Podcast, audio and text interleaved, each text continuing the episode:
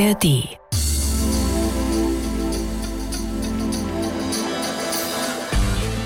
Herzlich willkommen zu Meyer-Burckhardts Frauengeschichten, dem Podcast von NDR Info. Mein Gast in dieser Ausgabe ist Julia Becker, Verlegerin und Aufsichtsratsvorsitzende der viel zitierten Funke Mediengruppe. Ihr Geschäft sind Zeitungen, Zeitschriften und digitale Wirtschaft. Julia Becker ist die Enkelin von Jakob Funke, der 1948 als Mitbegründer der WAZ den Grundstein für das erfolgreiche Medienhaus legte. Ich spreche mit ihr über die Freuden und die Herausforderungen eines Familienunternehmens, über ihre Liebe zu Pferden und den Reitsport, den sie früh für sich entdeckte und dem sie durch ihren Ehemann, den Mannschafts-Olympiasieger Otto Becker, immer noch sehr verbunden ist. Und wir reden natürlich über unternehmerische Entscheidungen und Entwicklungen in der Printbranche. Ich freue mich auf das Gespräch mit Julia Becker, das Sie wie viele andere auch in der ARD-Audiothek finden. Julia Becker, guten Tag, herzlich willkommen. Danke, dass Sie meine Einladung angenommen haben. So gerne und vielen Dank, dass ich hier sein darf. Ich freue mich tatsächlich sehr auf dieses für mich neue Gesprächsformat. Wir alle werden ja in eine Familie reingeboren, die wir uns nicht aussuchen können. Sie sind auch noch in ein Unternehmen reingeboren, in ein Familienunternehmen, was Sie sich nicht aussuchen konnten. Wie ist das? Ist, wenn man dort eine Kindheit verlebt, wenn man da langsam reinwächst und begreift, wer man ist und wo man ist. Ist das so, dass man sagen kann, im Unternehmen ist die Emotion der Familie und in der Familie ist die kühle Professionalität des Unternehmens. Mischt sich da was, was eigentlich nicht gemischt gehört? Ich glaube, eines kann ich sagen, auch für meine Geschwister und mich. Wir sind in einer Familie in Essen aufgewachsen, die sich sehr dadurch ausgezeichnet hat, dass auch die früheste Kindheit schon von den Emotionen in dieser Familie, die eine Unternehmerfamilie war, geprägt war. Und zwar, weil es eigentlich sehr früh für mich erkennbar, hörbar und auch spürbar war, dass sich so viel Familienzwist, Streit, Sorge und Unfrieden immer um das Unternehmen, also diese Zeitung, die WAZ, wie sie damals hieß, die WAZ-Gruppe gedreht hat. Also es war mir sehr früh klar, dass eine Zeitung zu haben, das war zumindest meine Schlussfolgerung, bedeutete, dass man an vielen Ecken und Enden stets daran zerrt, darum ringt und sich irgendwie bekämpft. Und deswegen war die Emotion in meiner Familie und auch in meiner persönlichen Familiengeschichte, und ich denke, darüber werden wir auch noch sprechen, also was auch meine Eltern, mein Elternhaus angeht, da hat diese Zeitung für sehr viel Verwerfungen gesorgt. Bleiben wir mal beim Lesen und bleiben wir mal bei dem Kind, bei dem kleinen Mädchen Julia Becker. Ist Ihnen eigentlich, was bei einem Zeitungsverlag naheliegend gewesen wäre, ist Ihnen eigentlich als Kind vorgelesen worden, am Bett, vom Einschlafen? Ja, das ist etwas, wofür ich unglaublich dankbar bin, dass das Medium, die Zeitung, immer auf dem Küchentisch war, lag, gelesen, den ganzen Tag hin und her diskutiert wurde. Das war das eine. Aber das Lesen an sich, die Geschichten, und da steht vor allen Dingen meine Großmutter väterlicherseits für eine ganz besondere Rolle, die sie in dieser... Es ist ja auch tatsächlich eine Medienkompetenz, die sie uns da angelernt hat, weil sie die Urlaube, die Ferien, die Wochenenden, die wir bei ihr in Hannover verbracht haben oder sie bei uns, die waren ausschließlich geprägt von stundenlangem Vorlesen, Bilderbücher schauen und diese Geschichten dann auch nachher nachzuspielen. Also Vorlesen ist etwas, was ich mit einem wahnsinnig glücklichen, behüteten Teil meiner Kindheit verbinde. Aber mit der Großmutter. Mit der Großmutter. Gab es in Ihrem, wie eigentlich in jedem Leben einer jungen Frau oder eines jungen Mannes, vor allen Dingen, wenn die Prägung seitens einer Familie sehr stark ist, irgendwann mal den Versuch, ich sag's mal umgangssprachlich zu sagen, Kinder, ich habe die Faxen dicke. Ich mache jetzt mein Abitur, wenn ihr Glück habt, und dann gehe ich nach XY und mach was völlig anderes. So dieser Befreiungsschlag, wo man sagt, lasst mich wirklich in Frieden, ich will auch nicht erkannt werden, ich will einfach anonym ein eigenes, wenn Sie so wollen, rebellisches Leben beginnen als Studentin in einer Studentenbude in Freiburg-Breisgau. Also ich glaube, es brauchte noch nicht mal das 18. Lebensjahr, um da quasi mich von all dem erstmal zu entfernen. Wobei ich auch glaube, dass jetzt Anonymität und das Nicht-Erkannt-Werden sicherlich für meine Familie, eine Ruhrpott-Verlegerfamilie, nicht so wahnsinnig eine Rolle spielte. Also sicherlich sind wir da noch in einem ganz anderen Bekanntheitsgrad groß geworden. Aber ich glaube, mein großer Vorteil, und da komme ich wieder auf die Großmutter väterlicherseits, die nämlich einen Sohn hatte, unseren Vater, der eine große Liebe für Pferde hatte und über diese Liebe sich meine Eltern auch kennengelernt haben. Und über diese Pferdeliebe hat er uns sehr früh, uns Kindern, eine Welt gezeigt, die eben so fern war von dieser Medienwelt und von vielem, was man so in Essen für die Gesellschaft gehalten hat. Dieses so eingeengt sein in einer Form von gesellschaftlichen Erwartungen. Also ich war so froh, früh ans Reiten zu kommen, wie auch meine Geschwister. Und dadurch waren wir eigentlich sehr, sehr schnell immer parallel, gerade an den Wochenenden, in einer Welt unterwegs, wo uns überhaupt niemand irgendeinem Medienhintergrund zugeordnet hat, außer vielleicht sehr enge Menschen, die uns eben auch näher kannten als Familie. Und als ich 18 wurde, bin ich tatsächlich deswegen, um Essen zu entfliehen, wenn Sie so wollen, nach München gegangen und habe da erst ein Praktikum gemacht bei RTL im Landesstudio Süd. Blutige Bilder haben Sie da. Blutige Bilder musste ich bringen und das gelang eher so medium bis small. Und ich erinnere mich noch, dass diese Kommentierung dessen, was ich wirklich für einen gelungenen Unfallbericht gehalten habe, dass das war wirklich niederschmetternd. Und trotzdem waren Sie zu zahm, waren Sie für das Privatfernsehen? Ich sollte Indie-Autos filmen auf der A9, wenn Sie so in so einer Massenkarambolage. Und ich fand, es war auch so, es war da schon irgendwie so eine Grenzüberschreitung. Und es ging weiter, dass ich bei RTL auch durch die Verbindung, die wir damals hatten, wir hatten ja einige Jahre Anteile an RTL, dadurch natürlich die Möglichkeit, auch mal in dieses Geschäft hineinzuschauen.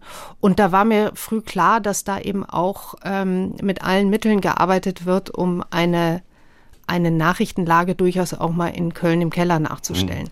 Aber das Reiten und die Pferde war eigentlich immer der Ausgleich zu einer Welt, die mir in Essen sehr früh zu eng war. Gerade Ruhrgebiet, man ist in Essen und fährt keine 10 Minuten, dann ist man schon in Bochum. Also dieses so sehr ineinander gesteckte dieser Metropole. All das habe ich mit Reiten und Reisen und Natur verbunden. Und deswegen war München eine Station nach dem Abi. Und dann hat es interessanterweise in ein Leben gemündet, das so gar nichts mehr mit Medien zu tun hatte für ganze 10 Jahre. Für ganze 10 Jahre. Wenn ich richtig recherchiert habe, haben Sie Germanistik und Theaterwissenschaften studiert. Und Anglistik und Politik. Und Anglistik und Politik. Und das sind ja Studienfächer, die man wählt, wenn man eigentlich einen anderen Lebensweg plant. Denn sonst wären Sie ja wahrscheinlich BWL und wären zu Deloitte gegangen oder Price Waterhouse Cooper und hätten sich schon mal präpariert. Also es sieht schon aus, dass Sie erstmal den Versuch unternommen haben, für den ich nur zu großes Verständnis habe, den engen Vorstellungen eines Familienunternehmens erstmal zu entfliehen.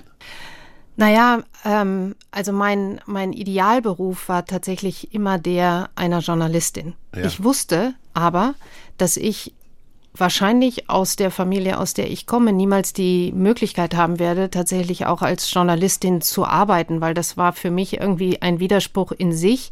Man schreibt nicht im eigenen Haus, das war klar, und in einem anderen Medienunternehmen sich als Journalistin zu bewerben, erschien mir auch nicht als Praktikum bei der Süddeutschen Zeitung Sie waren schon nah. Ich war schon nah, weil ich natürlich ich fand es wahnsinnig interessant. Ich war durch unseren Stiefvater Günther Grotkamp auch so wahnsinnig gut hineingebracht in den eigentlichen Kern dieses Journalismus, nämlich das Schreiben, das Kreative, auch das sich dahingehend auszubilden. Insofern war auch sein Rat, dass Germanistik, Anglistik, Politik, das sind schon Dinge, die man man muss das bestimmt auch so sagen, als Mädchen gut gebrauchen kann, als junge Frau.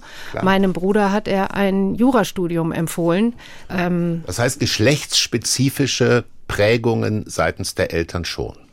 Ja, also unsere Mutter war wunderbar offen für alles. Sie hat gesagt, ihr sollt das tun, was euch wirklich interessiert. Günther Grotkamp war da schon fokussierter, unternehmerisch denkender. Und insofern fand er diese Studienwahl, glaube ich, okay. Wir müssen das mal ordnen. Julia Becker ist zu Gast bei Meyer-Burckhardts Frauengeschichten. Unternehmerin, Medienmanagerin, Mitinhaberin der Funke Mediengruppe. Und Günther Grotkamp, dass man es mal versteht, ihre Mutter Petra Grotkamp hat wieder geheiratet. Einen Mann, der heißt Günther Grotkamp, eine große Persönlichkeit des Medienmanagements seiner Zeit, vor gar nicht langer Zeit erst hochbetagt gestorben, der sicherlich aus der damaligen WAZ-Gruppe das gemacht hat, was sie war, nämlich ein beeindruckender Player im Ruhrgebiet.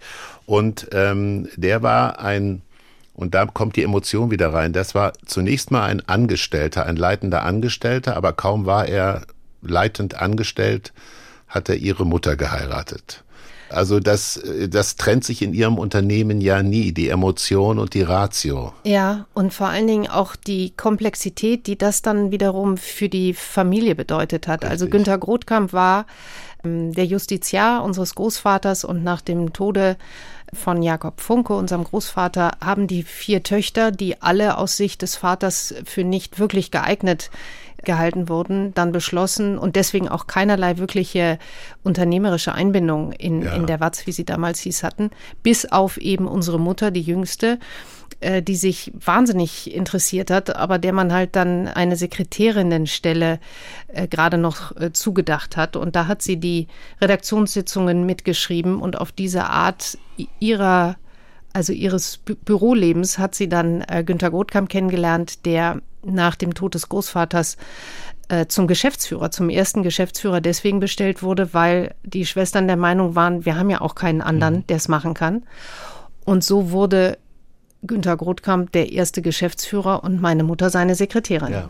Und einige Jahre später haben sie dann tatsächlich sich gefunden, wie es so schön heißt. Und dann wurde Günther Grotkamp der Mann einer Gesellschafterin. Sie war dann ausgeschieden aus seinem Sekretariat.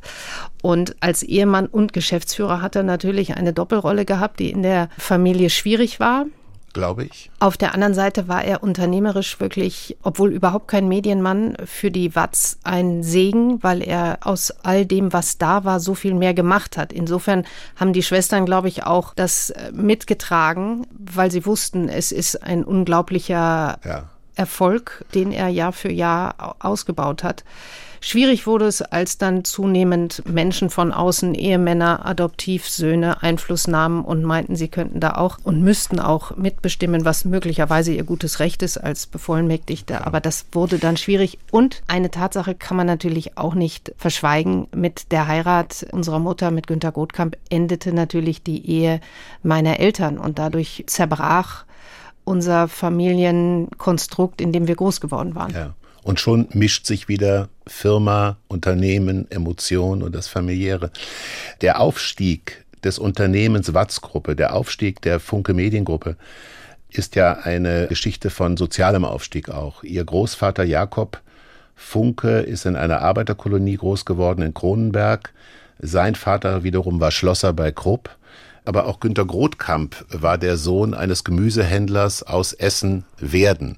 Das heißt, das sind Männer gewesen, die wussten, wo sie hin wollten. Der eine war ihr Großvater, der andere war ihr Stiefvater.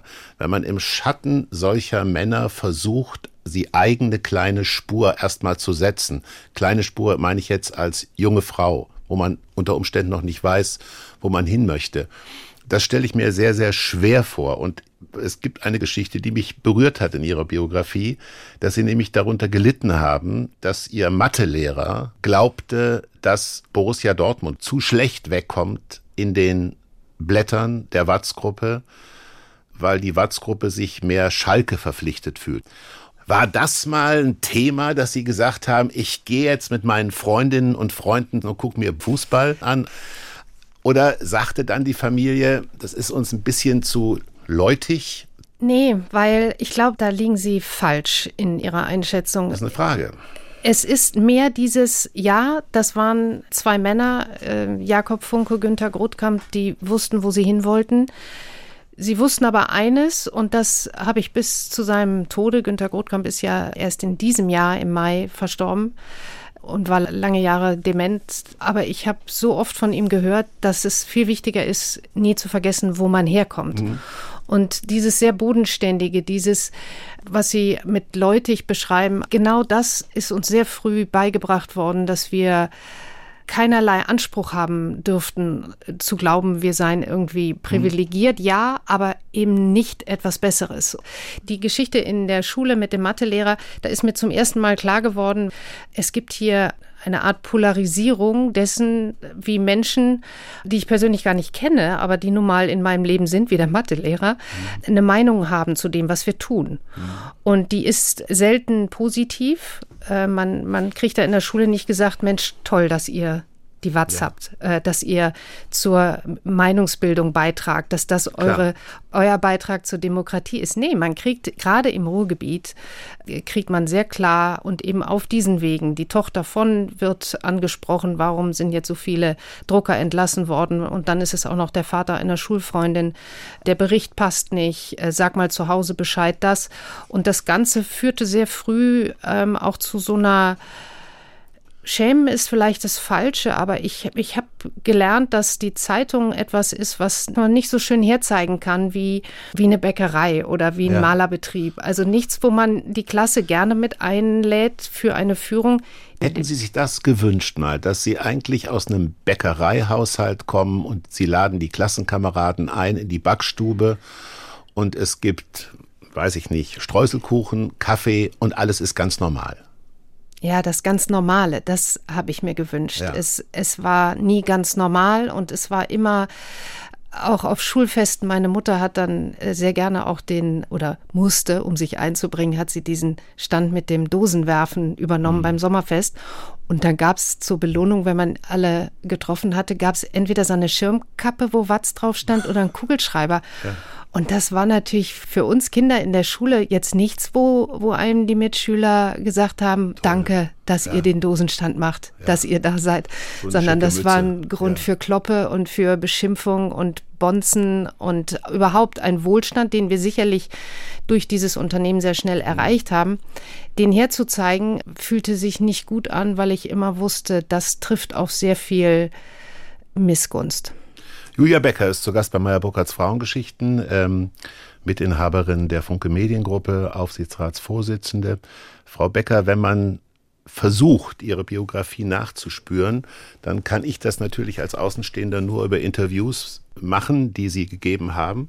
Und mir fallen bei den Interviews, die Sie gegeben haben, zwei Dinge auf. Das eine ist, dass ich mich ein bisschen für die männlichen Journalisten geniert habe, weil es wurden ihnen Fragen gestellt in einer Qualität, wo man dann wirklich sagt, alter weißer Mann fragt junge Frau in einer Herablassung, dass man sprachlos war. Das ist die eine Beobachtung. Die andere Beobachtung ist aber, dass sie das Unternehmen, was sie ja trotz vieler Widerstände, auf die wir noch kommen, zu einem Erfolg gebracht haben, in eine Flughöhe gebracht haben, auch mit persönlichem unternehmerischem Engagement, dass sie dennoch, und das würde ein Mann, glaube ich, nicht machen, sehr offen über ihre Fehler sprechen. Sie weisen darauf hin, wo sie sich blamiert haben. Sie verbergen nicht Dinge, die nicht klappen im Unternehmen. Also sie zeigen ihre Wunden, würde Rainer Werner Fassbinder sagen. Wann gab es den Punkt, wo Sie gesagt haben, ich bin Julia Becker, ihr könnt machen, was ihr wollt, ich weiß, wer ich bin, ich kann das, ich will das können und wer hinter meinem Rücken mich kritisiert, soll es tun, am Ende bin ich die Gewinnerin. Gab es so einen Punkt, wo Sie gesagt haben, jetzt komme ich? Also den Punkt, jetzt komme ich, den gab es deswegen nicht, weil wir das als Kinder unserer Mutter nicht selber entscheiden oder bestimmen konnten. Es war klar, dass es eine Situation geben wird, wo wir uns damit auseinandersetzen müssen, wer macht es in der Nachfolge unserer Mutter, die Aufsichtsratsvorsitzende des Unternehmens war, nach dem Springer-Deal, nach der Übernahme der Brostanteile des Mitgründers durch unsere Mutter und ihr Invest, quasi das Familienvermögen in das Unternehmen zu geben. Also die Frage, jetzt komme ich, ist eher ein Imperativ, jetzt machst du es. Und dann war klar, dass ich für mich, und das ist tatsächlich dann die Jahreszahl 2018, als ich den Vorsitz von ihr übernommen habe, mich selber auf den Weg machen muss, wenn ich weiß, es gibt erstens keine Alternative, was Sie gerade sehr nett formuliert haben mit ich kann es, hätte ich so nie gesagt, weil ich glaube, dass vieles von dem, was ich jetzt einige Jahre später weiß, kann und auch bin, das habe ich mir auf dem Weg angeeignet und das habe ich gelernt durch viele Auseinandersetzungen und im Kern durch das ständig in Frage gestellt werden, durch die, wie Sie sie ansprechen, diese männlichen Unterstellungen von Journalisten, die, ich glaube, a, mit der Tatsache ein Problem haben, dass da eine Verlegerin kommt. Dann wird man nämlich ausschließlich als Verlegerin bezeichnet und nicht als Aufsichtsratsvorsitzende. Also da geht es nicht um Inhalt, sondern wieso sitzt die auf dem Thron? Und dann kommt doch sehr häufig auch zum Tragen, wie viel Frustrationen in dieser Branche unterwegs sind und die alten weißen Männer, die so vielzählig immer noch vorhanden sind. Also die sehen da ein Bild und das wollen sie beschädigen. Und diese Männer oder auch diese Unterstellungen und diese Angriffe, die haben aber einen echten Mehrwert für mich gehabt, und zwar, dass ich mit jedem einzelnen Thema mich auseinandersetzen konnte und immer versucht habe, klar und authentisch für unser Unternehmen und für die Verantwortung zu sprechen, in der ich da unterwegs bin.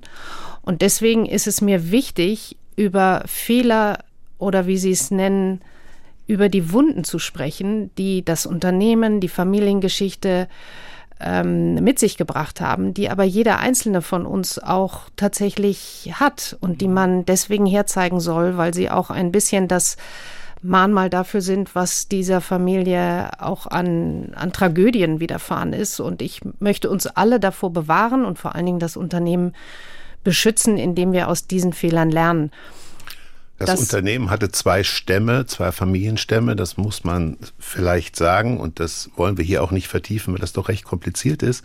Und ihre Mutter hat zunächst dafür gesorgt, indem sie ungefähr 500 Millionen Euro auf den Tisch gelegt hat, den einen Familienstamm rauszukaufen. Und als sie und ihre beiden Geschwister, ihre Schwester und ihr Bruder, mittlerweile hatten sie sich, glaube ich, geeinigt, dass sie, Julia Becker ist zu Gast bei Meyer-Burckhardts Frauengeschichten, dass sie diejenige von den drei Geschwistern sein werden, die das Unternehmen führt, die den Karren zieht, beschreibt ihre Schwester Nora Marx, dass sie sich ein Glas Champagner eingegossen hat, was ich sehr nachvollziehbar finde. Sie aber sagen, sie sind zum Friedhof nach Essen-Bredeney gegangen, wo ihre Eltern liegen, und haben einen Rosenstrauß gepflanzt. Und treffen dort zufällig, es war nicht verabredet, ihren Bruder. Also es waren, habe ich das richtig wiedergegeben? Es waren die Großeltern, die dort begraben sind, Jakob und Rosa Maria. Deswegen auch der Rosenstrauß, die Lieblingsblumen unserer Großmutter, also die Eltern meiner Mutter. Und als wir den von Ihnen gerade beschriebenen Rauskauf unserer Mitgesellschafter finalisiert hatten und die Verhandlungen gingen bis tief in die Nacht, da mussten mein Bruder und ich auch Unterschriften leisten. Und es war ein wahnsinnig heißer Tag und ich habe diese Stunden des Wartens, bis man dann dort auch zum Unterschreiben hingehen muss in diese Anwaltskanzlei, auf dem Friedhof verbracht und da tatsächlich in der Zeit den Rosenstrauß gepflanzt, Rosenbusch, weil ich sicher bin, dass meine Großeltern sich nicht nur über die Tatsache, dass das Unternehmen jetzt in einer Familienhand ist, sondern vor allem darüber sehr gefreut hätten und es auch jeden Tag, glaube ich, noch tun, dass endlich Frieden herrscht in der Familie. Also diese jahrzehntelangen Auseinandersetzungen, die, und das stelle ich mir jetzt als Mutter von 3 Töchtern schrecklich vor, wenn auch die Großeltern das so nicht mehr miterlebt haben, aber zu wissen, dass da 4 Töchter sind, die sich teilweise bis in den Tod hinein nie mehr gesprochen haben,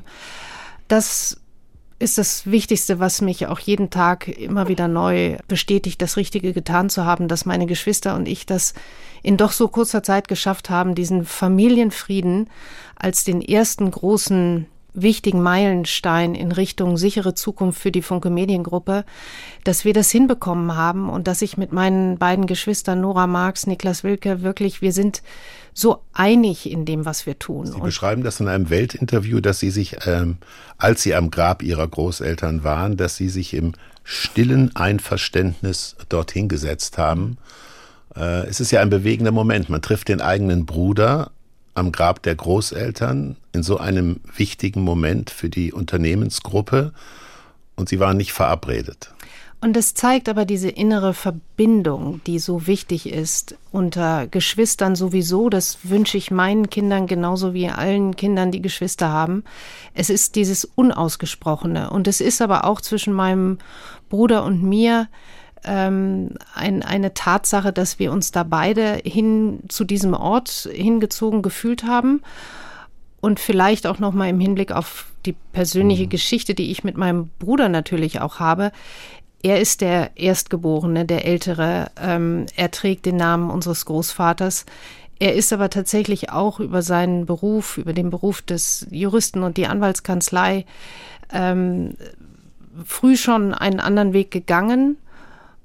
Dass die Wahl dann auf mich gefallen ist, ist trotzdem nichts, was selbstverständlich ist im Akzeptieren. Also klar. Ich bin unglaublich dankbar und diesen Rosenbusch besuche ich häufig und wenn er dann blüht, dann weiß ich, dass das immer wieder ein Grund mehr ist, daran zu glauben, dass alles weitergeht und eine Zukunft hat.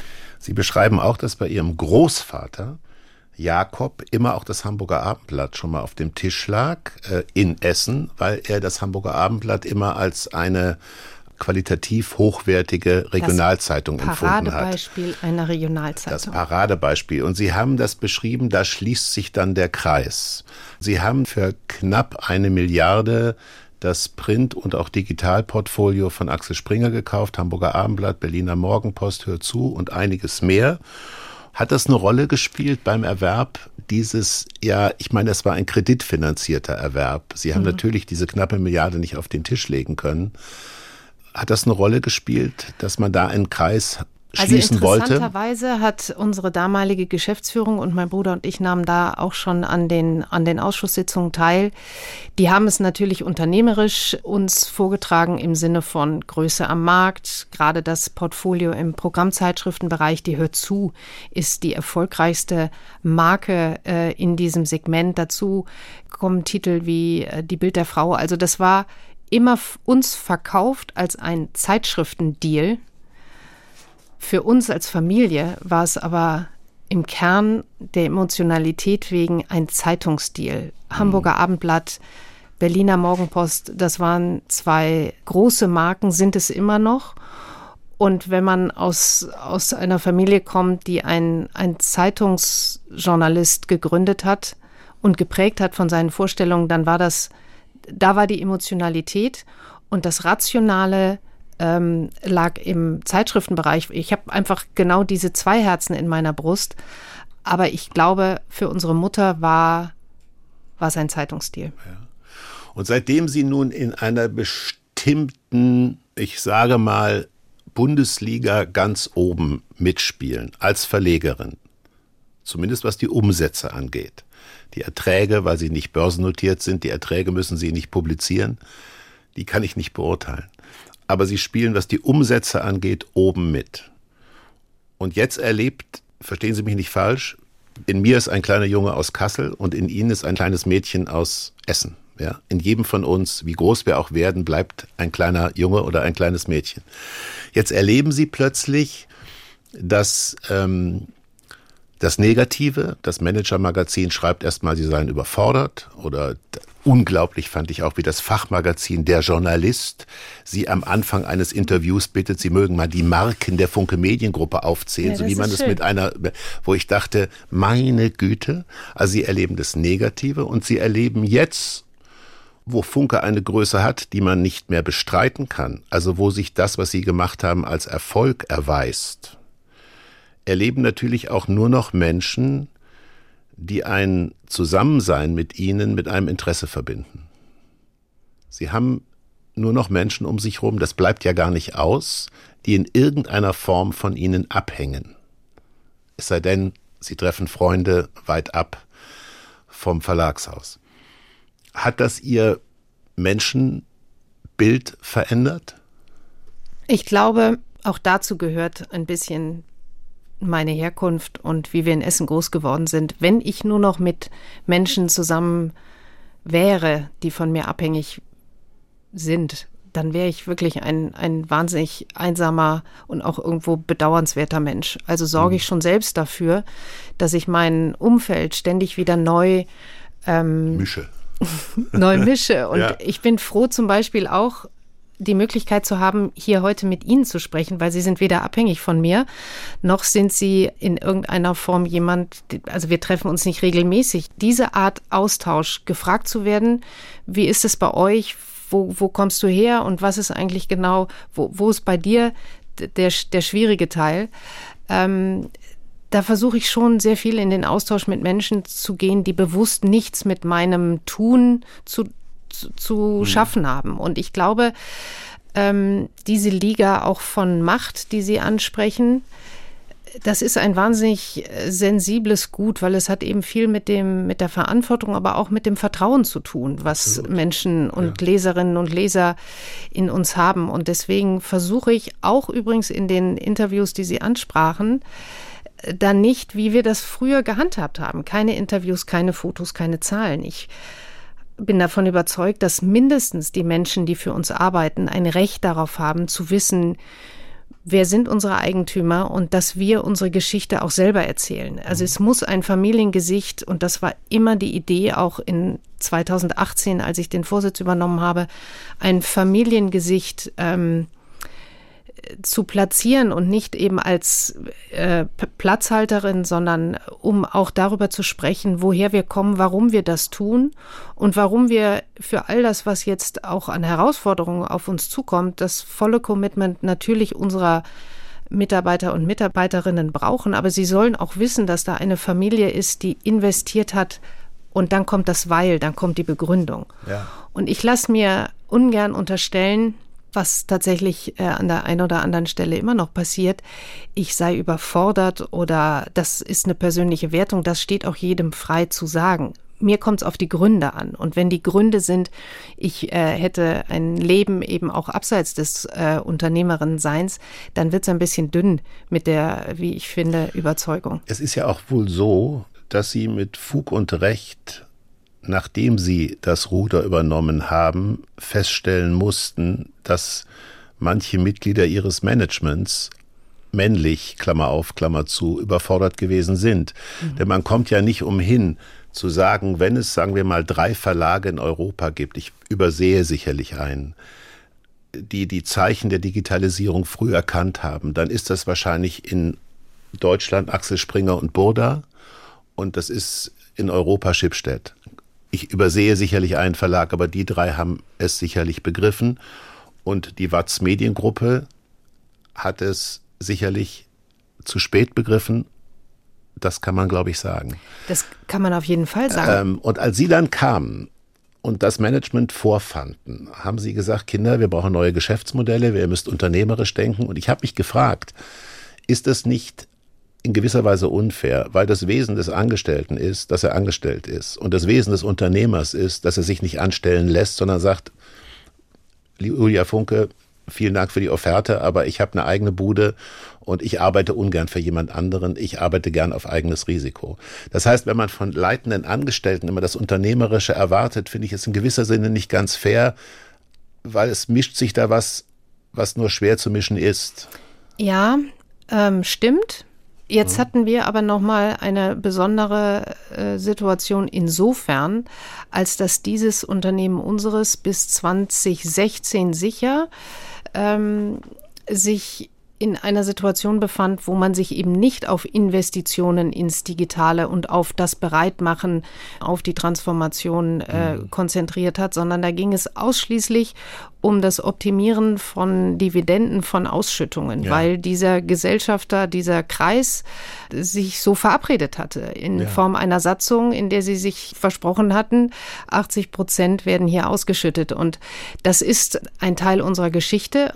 Als ich dann aber einstimmig gewählt wurde zur Vorsitzenden dieses Gremiums, habe ich natürlich eine Liste von Dingen mit meiner Familie erstellt, auf der wir Punkte zusammengeschrieben haben, die wir jetzt tun müssen. Und da ist das Thema der Digitalisierung quasi Top Nummer 1 gewesen. Aber nie ohne die Frage, und woher nehmen wir das Geld? Und wenn klar war, dass wir mit dieser Satzung nicht die ausreichenden Mittel haben werden, um uns zu digitalisieren, um in Redaktionssysteme etc. zu investieren, dann haben wir ein Problem, über das wir sprechen müssen. Und da werfe ich der Geschäftsführung nicht vor, dass sie nicht unternehmerisch genug gehandelt haben.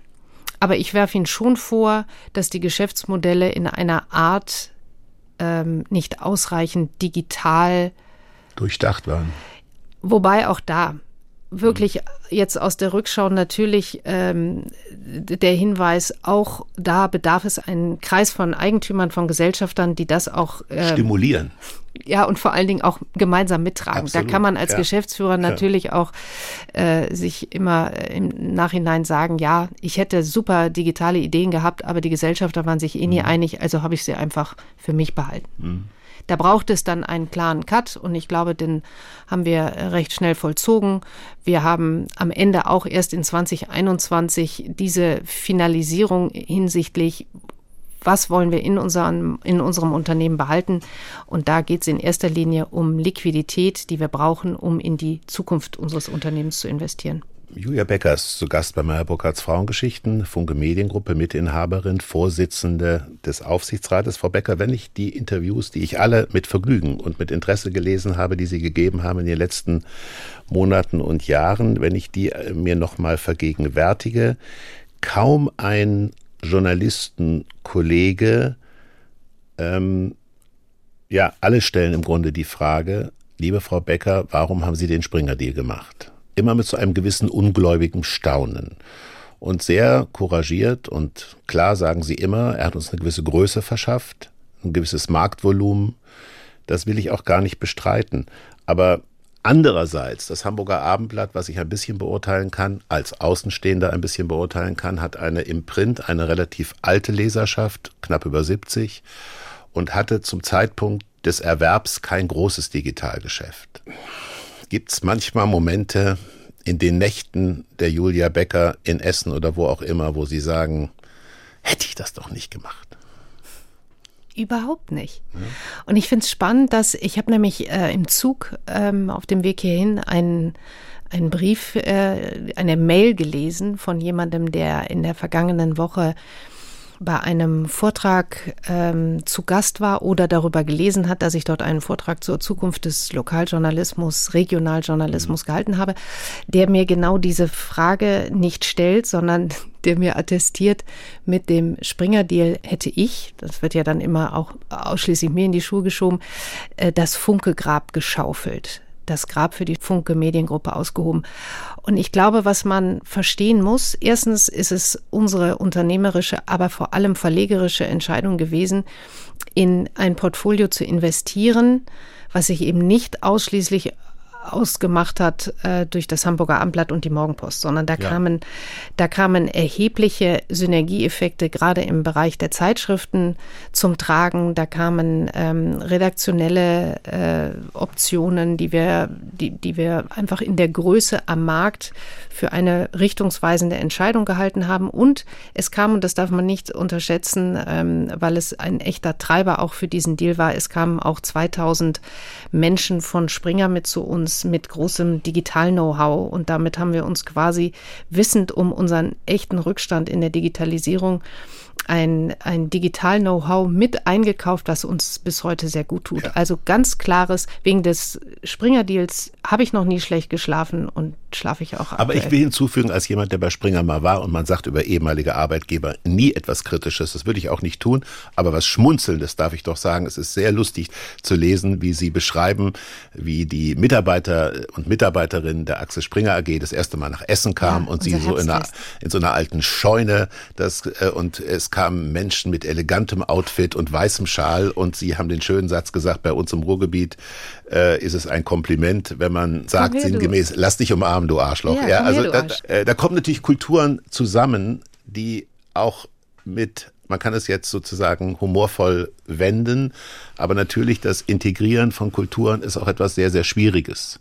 Von Unternehmenskulturen. Absolut, und ich glaube, es gibt keinen größeren Kulturclash als der zwischen dem Springer Verlag, zwischen dem Axel Springer Verlag und der Funke Mediengruppe.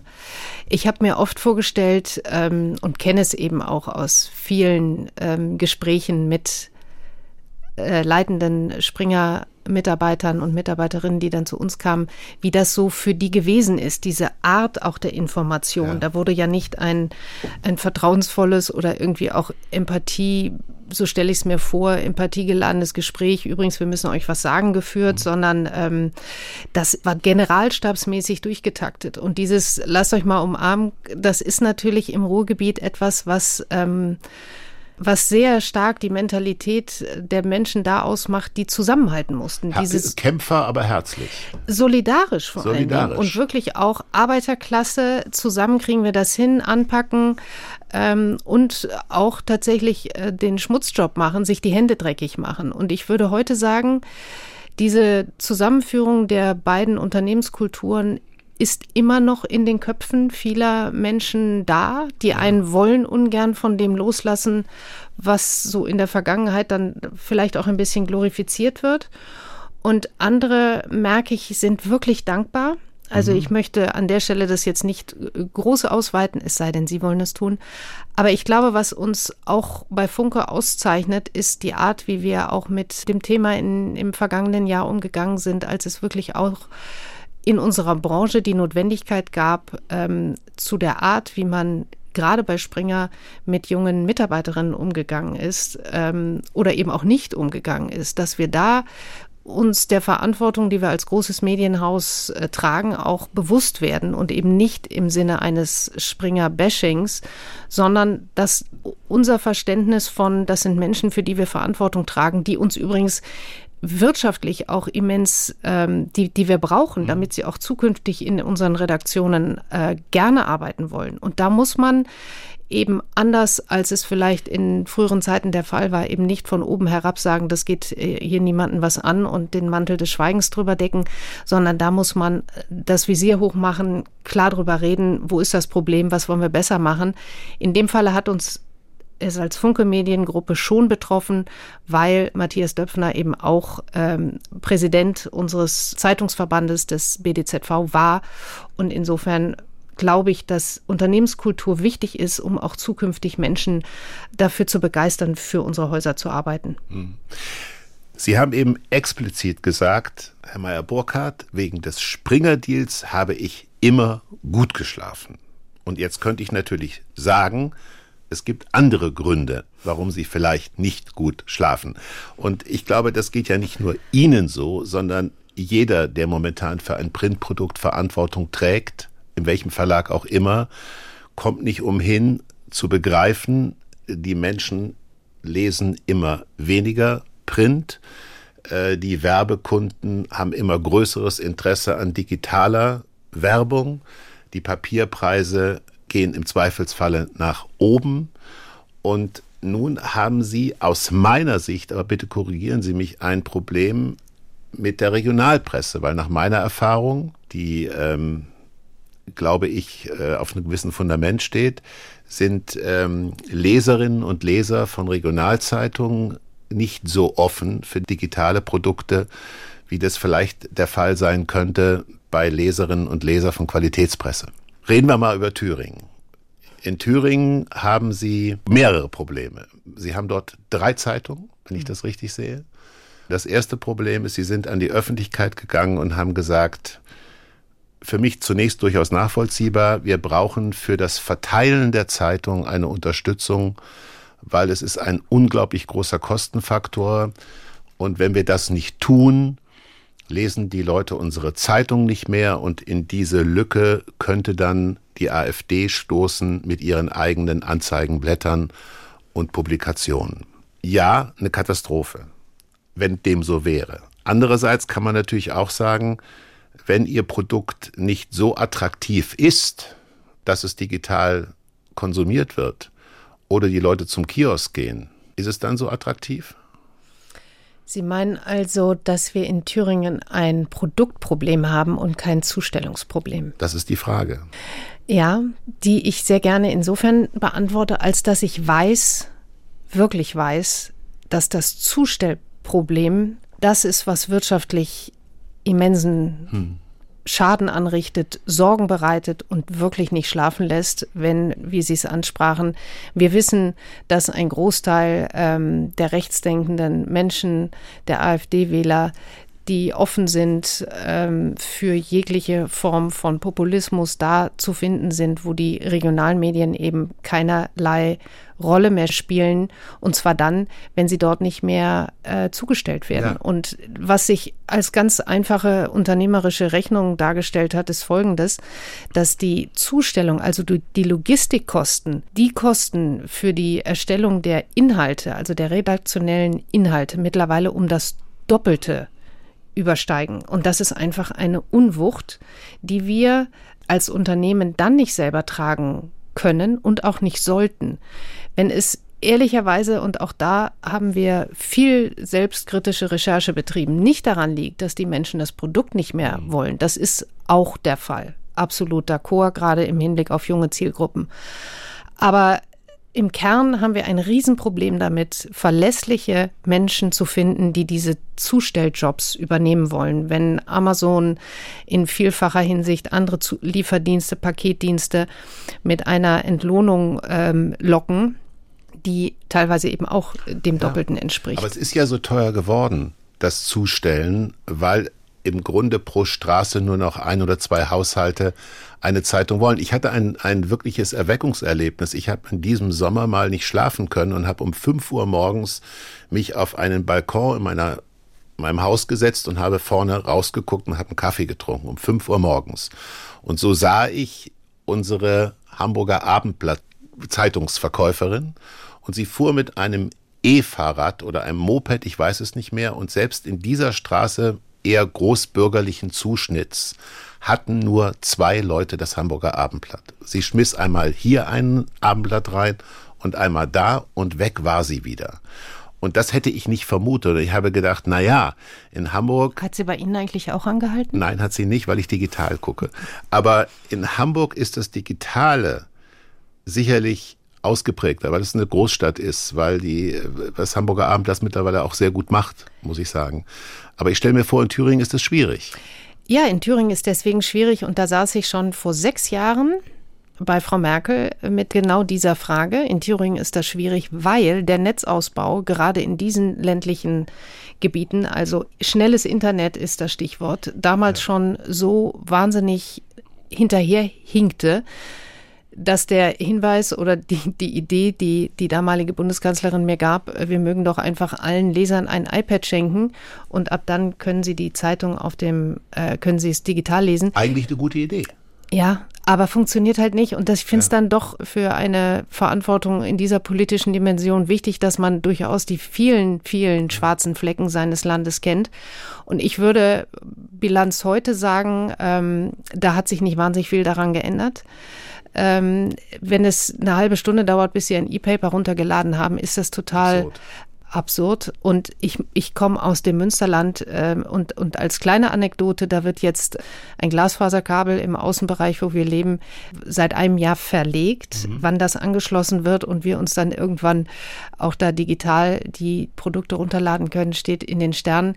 Die Westfälischen Nachrichten, die da erscheinen, haben das schon vor 2 Jahren ganz clever gemacht und haben einen Brief versandt. Wenn Sie möchten, dass zu Ihnen noch der Zeitungszusteller kommt, kostet das 4 €. Das ist, finde ich, eine offene Art, damit umzugehen, dass die Kosten steigen.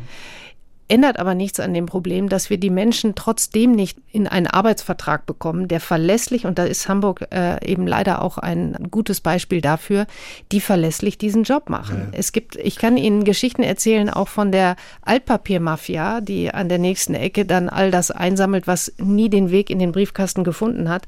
Also das ist ein Kampf, den wir weiterhin auch führen werden. Und deswegen, seit 10 Jahren hat eine Bundesregierung sich dafür entschieden, eine Übergangszeit finanziell zu unterstützen, damit wir auch diese Menschen, die Zeitungen zustellen, besser bezahlen können. Passiert ist bis heute nichts. Und das finde ich, ehrlich gesagt, es gab auch jetzt wieder einen großen Artikel in der, ich glaube, NZZ, die sich auf Deutschland schauen, schon fragen, warum ist Medienpolitik so gar kein Thema mehr bei uns? Medienpolitik könnte wieder ein Thema werden in Thüringen, weil wir haben dort demnächst Wahlen und wir müssen damit rechnen, dass ein Ministerpräsident um die Ecke biegt, der heißt mit Nachnamen Höcke und wird vom Verfassungsschutz als rechtsradikal eingestuft. Was ist das Briefing sozusagen der Verlegerin an die Chefredakteure dort? Nach wie vor objektiv zu berichten, ja, sicherlich. Oder darüber hinaus auch Position zu beziehen. Ich komme ja aus einer Generation, wo die Frankfurter Rundschau links war und die FAZ war konservativ und die Welt war auch konservativ und die Süddeutsche war linksliberal. Also man wusste in etwa bei den Kommentaren, was und wen man vor sich hatte. Dahinter stand meist ein starker Verleger, Axel Springer bei der Welt beispielsweise, der das so wollte. Wollen Sie eine klare politische Handschrift bei diesen Blättern in Thüringen, in dieser sehr spezifischen Situation, die da kommen könnte? Also das Stichwort ist das Briefing der Verlegerin. Und das überschreitet ganz klar meinen Verantwortungsbereich, aus dem ich mich gar nicht herausstehlen möchte, sondern genau das meint auch Pressefreiheit, und zwar auch die eigene. Also eine Redaktion in ihrer Berichterstattung frei sein zu lassen, aber dafür zu sorgen, dass sie ohne wirtschaftlichen Druck, ohne irgendwelche verlegerische Fuchtelfaust, die sagt, wehe, du schreibst nicht die FDP hoch oder die... Sowas soll es ja gegeben haben. Sowas mag es gegeben haben. Ja. Und genau da muss für mein verlegerisches Verständnis eine klare Grenzwahrung auch gelebt werden. Das heißt, mein Job ist, unseren Journalistinnen und Journalisten gerade in Thüringen in diesen teilweise grotesken Szenarien, in denen sie ihren Job machen. Das heißt, der Wahrheit jeden Tag auf den Grund zu gehen, die nach Hause zu liefern, indem sie aufschreiben und dabei begleitet werden von einem mittlerweile eigenen Security-Dienst, den wir engagieren, damit diese Menschen nicht angegriffen werden, und es passiert trotzdem. Mein Job ist, genau diesen Menschen jeden Tag den Rücken frei zu halten, damit sie wissen, sie sind in einem Unternehmen angestellt, das versteht, Pressefreiheit heißt eben auch, Presse ist nur dann frei, wenn sie wirtschaftlich frei agieren kann. Dafür zu sorgen, kommen wir wieder auf das Thema der Zustellförderung, brauchen wir andere Formen auch der wirtschaftlichen Unterstützung, die nichts damit zu tun hat, in diese Pressefreiheit, die ich meine, einzugreifen. Aber sie hat auch damit zu tun, dass man sich als Eigentümer eben heraushalten muss aus dem, was früher absolut. Und natürlich kenne ich auch diese Art des Verlegerseins. Und leider muss man sagen, hat auch da noch in jüngster Vergangenheit ein süddeutscher Verleger sich, finde ich, nicht richtig verhalten, indem er einer Redaktion die Weisung gegeben hat, eine Veröffentlichung nicht zu tun. Ich finde, wir müssen uns einfach darüber im Klaren sein, die Menschen, die für uns arbeiten, die haben einen Beruf, der eine Berufung ist, der so unendlich wichtig ist, gerade für diese Zeiten, in denen Populismus und Fake News und Hetze überborden. Und das können wir nur tun, indem wir wirklich dafür gerade stehen, dass es einen Purpose gibt und eine Notwendigkeit, die Pressefreiheit in allen Bereichen zu verteidigen. Sie haben ja darauf hingewiesen, dass es in den USA und in Kanada Untersuchungen gab, dass dort, wo es keine Regionalpresse mehr gibt, dass dort es mehr Korruption gab, weniger soziales Engagement, gemeinnütziges Engagement, dass so eine gewisse soziale Verwahrlosung eintritt, da wo keine Regionalpresse mehr existiert. Das mag sein. Nochmal zu Springer. Man kann über den Weg von Axel Springer streiten, aber man kommt nicht umhin, dass es ein sehr erfolgreiches Unternehmen ist. Das zuzugeben, ist wohlfeil. Man kommt auch nicht umhin, zu sagen, dass es deshalb so erfolgreich ist, weil sie sich weitgehend vom Journalismus verabschiedet haben. Wenn Sie an den Journalismus aber noch glauben, liebe Julia Becker, ich weiß, dass Günther Grotkamp mal die Bild-Zeitung kaufen wollte. Die Bild-Zeitung heute ist bei weitem nicht mehr so erfolgreich, wie sie mal war. Und das wird sie wohl auch nicht mehr werden. Wenn man sie also kaufen wollte, wäre sie deutlich billiger, als sie mal zur Zeit von Günther Grotkamp gewesen ist. Wäre das ein Tool, wo Sie sagen, ich habe denen schon so viel abgekauft, jetzt kaufen wir denen auch noch die Bild-Zeitung ab. Wir glauben an Journalismus, wir glauben auch an Print. Die machen ja ein ganz gutes Online-Geschäft. Ist das ein Punkt, wo Sie sagen, ja, ich glaube nach wie vor dran? Oder gibt es auch bei Ihnen manchmal so eine Befürchtung, hoffentlich gelingt es mir, Julia Becker, das Publikum nach wie vor davon zu überzeugen, dass Journalismus etwas ist, was wertvoll ist? Also zur Option, die Bild-Zeitung heute zu kaufen, ganz klares Nein. Begründung, weil wir keinen Boulevardjournalismus betreiben. Also ich finde den Boulevardjournalismus ein wichtiges Instrument in diesem pluralistischen Orchester, wie es so schön heißt, oder Marion Horn, die aktuelle Chefredakteurin, die ist, wie ich finde, sehr treffend als die lauteste Trompete bezeichnet. Also Boulevardjournalismus ist nicht unser Geschäft, wenn auch jetzt viele Zuhörerinnen und Zuhörer sagen, ja, aber es gibt Yellows, es gibt Klatschblätter bei Funke, genau die gibt es und die haben wir in unserem unterhaltenden Portfolio im Magazinbereich. Deswegen die Bild-Zeitung, klares Nein, keine Option. Vielleicht noch apropos Emotionen, die schöne Anekdote zu dem Hinweis, den Sie gebracht haben, dass Günther Grotkamp die Bild-Zeitung kaufen wollte, weil auch dazu gab es einen Anruf von Friede Springer auf diesem besagten kleinen beigen Wähltelefon in unserem Ferienhäuschen auf Jüst, wo sie mitgeteilt hat, dass die Bild-Zeitung nicht verkauft würde und schon gar nicht an die WAZ-Gruppe im Ruhrgebiet. Man hat das gepflegt, diese Trennung zwischen den beiden Verlagen. Ja.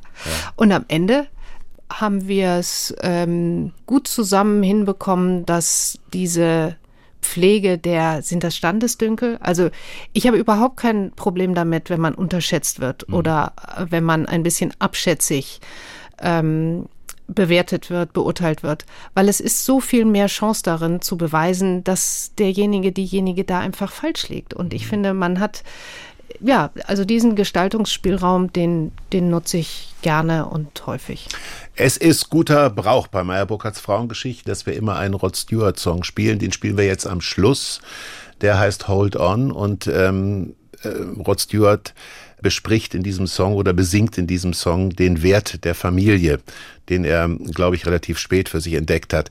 Ich bedanke mich aber, bevor Rod Stewart singt, bedanke ich mich bei Julia Becker für ihren Besuch und ich wünsche Ihnen, dass Sie in Zukunft mit möglichst vielen Frauen zu tun haben und möglichst wenigen alten weißen Männern.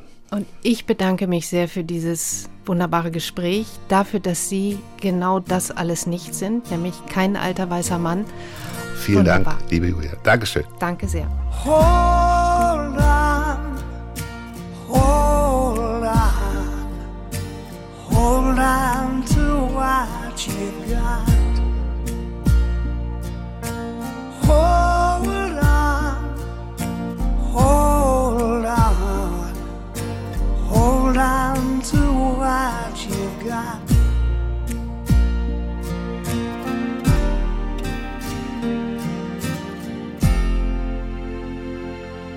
The world is changing in a biased way, and the sword cuts both ways at last. Do we live in fear? Is our conscience clear? With so many questions unasked. Keep your loved ones safe. Keep your family close. Keep your children by your side. And hold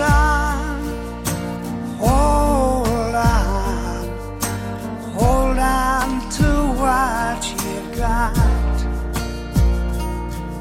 Sisters and mothers, fathers and brothers, hold on to what you've got.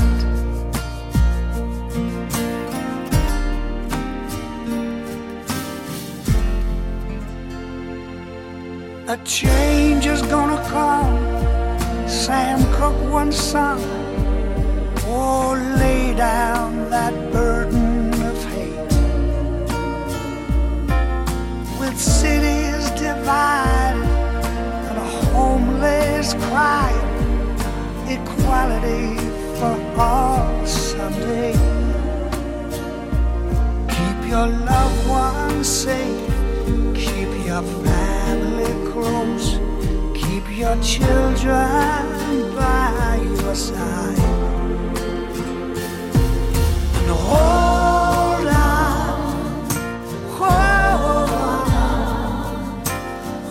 on to what you got. Sisters and mothers, fathers and brothers, hold on to what you got. Mission Klima. Die Klimakrise ist da, und zwar mit voller Wucht. Aber es gibt auch viele Ideen für ihre Lösung. Das Meer hat die Erderwärmung jedenfalls bislang ganz erheblich gebremst. Forscher sagen aber, da geht sogar noch mehr. Wir Menschen können auf natürliche Weise dafür sorgen, dass die Ozeane zusätzlich CO2 speichern. Und zwar, indem wir unter Wasser aufforsten, zum Beispiel Seegras. Wir besuchen Menschen, die Lösungen schon ausprobieren oder sie längst erfolgreich umsetzen. Daraus wurden ja auch früher Matratzen gemacht. Es gibt Kissen aus Seegras und so, antiallergische Kissen. Auch als Dämmmaterial wurde es ja schon früher eingesetzt. Es ist schwer entflammbar, es riecht nicht, ist ganz tolles Material. Mission Klima – Lösungen für die Krise. Jeden zweiten Freitag eine neue Folge in der ARD-Audiothek. Und überall, wo es Podcasts gibt.